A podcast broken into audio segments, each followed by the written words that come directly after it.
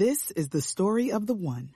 As head of maintenance at a concert hall, he knows the show must always go on. That's why he works behind the scenes, ensuring every light is working, the HVAC is humming, and his facility shines. With Grainger's supplies and solutions for every challenge he faces, plus 24-7 customer support, his venue never misses a beat. Call quickgranger.com or just stop by. Granger, for the ones who get it done.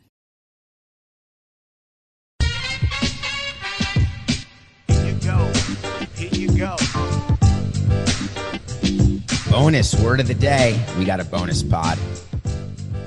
It's Bulldog.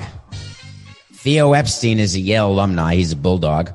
Theo Epstein is leaving the Chicago Cubs in a move that was widely expected by everyone who knew anything has come as a huge surprise to those who didn't realize that now is exactly the time that Theo was going to leave.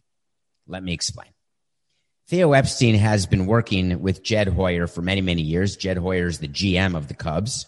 Theo Epstein is the president of baseball operations of the Cubs. The transition plan was always going to be Theo would move on and Jed would be promoted and become the president of baseball operations. Theo has $10 million left on his contract, one more year. Theo was not happy to run the Cubs any longer not because of what happened in Boston when he got tired of working with Larry Lucchino and therefore left the Red Sox. Remember in that gorilla suit? It's not that Theo was tired of working with the Ricketts family. Theo wanted something that the Ricketts family was not willing to do. Say it with me. Ownership. It's the new thing. Presidents want it. Presidents of baseball operations want it.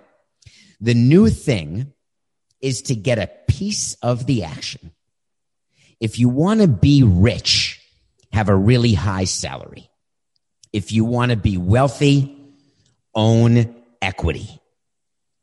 Theo, with a Hall of Fame resume, with a ring having won a World Series with the Red Sox, a Hall of Fame resume with a ring having won a World Series with the Chicago Cubs, the two franchises with the longest, biggest, most famous curses of all time. Theo walked in there and said, give me that curse. Blew it up. He's good at signing players to long-term deals. He's good at taking owners' money and spending it. You want Jon Lester long-term? You got him. You want Jason Heyward long-term? We'll take him. We're going to draft well. We're going to develop. We're going to spend money like it's water. But then after we win, yeah, it's not so fun anymore at the back end of those contracts. So Theo said, Hey, Tom, that's Ricketts. Any chance I can get a piece de resistance? No, I think Jed Hoyer's ready to go. Well, let me see who out there could be willing to give me a piece of the pie. Well, I don't want to tip my hand, so I'm going to make a statement. Theo made a statement that was pretty funny. This is what everyone does when they retire. I can't wait to spend more time with the family.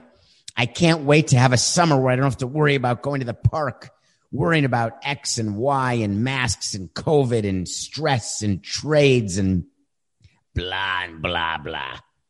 What makes me laugh about it is that he also doesn't have to worry about getting $10 million?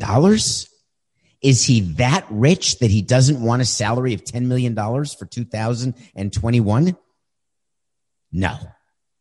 Theo Epstein will be working next baseball season. I don't care what his statement said.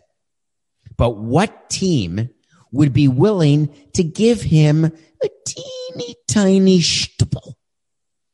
What team has an owner who promised a World Series within three to five years? I can't think of one.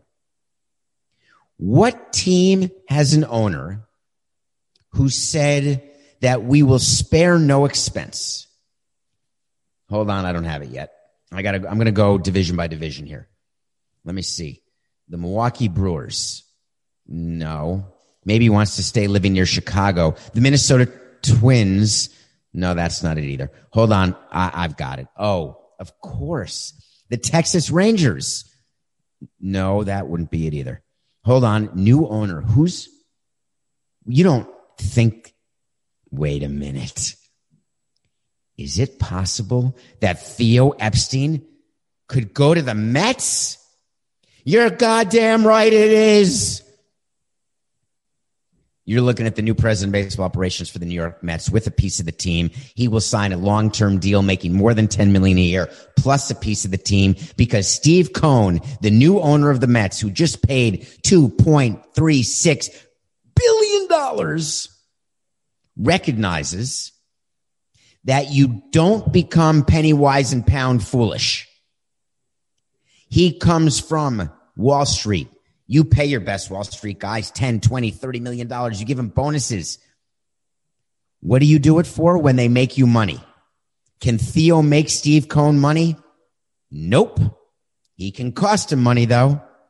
But Theo can do something that not one of Steve Cohen's employees can do. He can walk in there. By the way, if I'm Luis Rojas, the manager of the Mets, I'm shivering in my boots because I know I don't have a chance to guide that team to a World Series. You come in, you bring in a manager who you like. You tell Steve Cohen, you tell Sandy Alderson who it's going to be. Sandy Alderson is not like Larry Lucchino, who was the president of the Red Sox. He's not like Crane Kenney, who was president of the Cubs. Sandy Alderson at 73 years old, a brilliant baseball mind, just a brilliant guy in general. What he's going to do at Steve Cohen's request He's bringing in a top flight president of baseball operations who's then going to take over and run the whole thing. So Theodore doesn't have to worry about running stuff past Sandy. He doesn't have to worry about running stuff past Larry Lucchino. He knows that he will have a direct line to an owner who is desperate to the point of you can taste it. And he knows that he can take advantage right now. This is the moment. Why would he then do a statement that he's taking the year off? Hold on. Let me give it a minute because this news just broke. Let me give it a minute because when you're negotiating with someone, you really don't want to be desperate. And you, hold on, I'm thinking, you really don't want that person to know that that's what your plan is. So you say to the public and to all the Mets fans and the public out there who follow Steve Cohen on Twitter, yeah, I'm probably going to take a year off. Meanwhile, Steve Cohen's interviewing a bunch of other people, none of whom have Theo's resume. Hmm. Theo is a Yalie. He knows exactly what he's doing. He doesn't resign that Cubs job until he knows that he's got a meeting and a path to power with Steve Cohen. He's not going to sit back and be a free agent president of baseball operations. It just doesn't work that way. So here's how this plays out. Jed Hoyer of the Cubs is left. Do you know, like at the end of a party when everyone's gone and everyone sort of matches up. You go to a party like in college and you look around. We used to tell our players this, Coca. If you're still at a party at two in the morning, nothing good is going to happen. Either you're going to settle for someone or something who you didn't want to settle for, or you are going to do more than you expected to do in terms of imbibing and you are going to pay the price the next day. Go to a party if you're a player. Go to a party if you're a college student and leave early because you have a better chance then of accomplishing what you set out to accomplish. Take that to baseball. How's the Cubs roster looking? Do you keep Baez? Do you keep Schwarber? He stinks. What about Darvish? Three more years. He finished top three Cy Young. No. You got Hendricks signed for three more years. Fine. Craig Kimbrel, the savior, stinks. Rizzo's got a year left. Kris Bryant, oy vey. I don't want to be the guy to let Kris Bryant go, but he's definitely not worth dealing with Boras signing him to a 10 year deal. No chance. Too injury prone. Oh, but you got Jason Heyward. Overpay. Hey, Jed, I got to talk to you. Hey, man, you want to be president of baseball ops and get a raise? You got it. But man, you got roster problems. You have a roster crunch coming. You have payroll that's going up. You've got a budget that's going down because Wrigley Field demands uh, and depends on gate revenue, which they don't have. Yes, I know the Ricketts family is wealthy. That's true. But wait till you see where I'm going, baby. Yeah. And you want to be in charge and you want to be in front of the cameras. Good. You can do all that. I'm good. I'm sorry about that last signing. But by the way, we got some arbitration issues to deal with, but you're on top of that. You can do that. Yeah, I, I wouldn't sign back Le- Lester. No, I wouldn't take him. No, let him go. He bought beer for everyone. We're good. We've got a ring out of him. We're done. You want to win? You want to win another ring too, Jed? You can, but you're going to have to go through me first. Come on, guys. Theo knows what he's doing. All right. I want to finish this by telling you a story. When my daughter graduated, she went to Yale. That's not a flex brag. It's just a fact. She's smart and she applied and got in. Theo was the graduation speaker. And I was talking to him before his speech and we were talking about Yale. We were talking about the things that Yalies do when they're in business, when they're in baseball. And the crux of the conversation was this. When you have an opportunity to engage in arbitrage, no matter where you are in life and no matter what the subject matter is, you do it. Arbitrage is something as simple as convincing someone who you work with to do something that you need them to do so you don't have to do it. Arbitrage is something like convincing your family to go to a dinner or to a restaurant or to do something that you want to do, but you make them think that they want to do it. So they feel good about what they're doing, but you're getting exactly what you want. Any situation in the world, you can find leverage and you can form and then enjoy arbitrage. That's when someone thinks they're getting a greater value than they are because you have something that they so desperately want that may not be all that valuable. So Theo is a great example. Is he the only guy who can run the Mets? Not a chance. Is he the only guy who can bring a World Series championship to New York for Steve Cohen? Not a chance. But he is the guy right now who Steve Cohen thinks is the only guy who can do those. And that gives Theo the leverage when he's negotiating with Steve Cohen, because at the end, what Theo has always agreed with me on is that ownership is how you build wealth. He loves his salary and Theo would not walk away from 10 million. Just to remind you where we started with this. Theo is not walking away from $10 million because he has no other options. He's not walking away from 10 million so he can spend time at the playground or doing pre algebra with his kids or redecorating his family room. That could have waited a year. You take the 10 million and then pay for all of that. This is because this is the maximum time for leverage. And if he sticks around Chicago one more year, then Steve Cohen has to run the team for a year. He's running it with someone else. Maybe they have a successful year and Steve Cohen realizes, wow, I don't need a guy for $15 million a year plus giving him a piece of the team. Maybe the Cubs have a crappy season because their players are overpaid and they're really not as good as we all thought they were in a very tough central division. And all of a sudden there's a tiny bit of luster and shine off of Theo's resume. You leave right now and you are in the best possible situation going forward. Forget the scorched earth with the Cubs because that is scorched earth. What's in front of you is what matters. And that's the key to arbitrage. You are looking forward. You put blinders on like a horse on a track. You never look back, ever. What will be Theo's next move? I guess that's a wait to see, Coca. I'm not waiting. Theo will be running a team. He's claiming he's taking a year off. He will not be taking a year off. He may not have a title.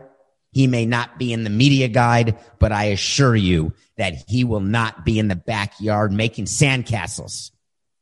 Theo Epstein has left the Chicago Cubs. They will not be the worse for wear because he's gone. They are the worse for wear because of the players he left behind. He will go to another team he will get his third World Series team. Is it a third World Series victory? He's won more than one. It would be his third team to win a World Series. He will go into the Hall of Fame, and Theo Epstein, the Yalie, will always be known as the greatest baseball executive who ever lived. If there's one thing we've learned, and believe me, Theo knows it too, it's just business. Sorry, Cubs fans, it's nothing personal. Here you go. Here you go.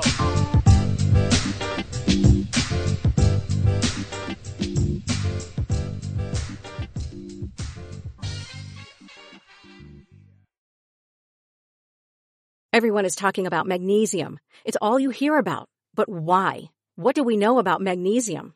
Well, magnesium is the number one mineral that 75% of Americans are deficient in.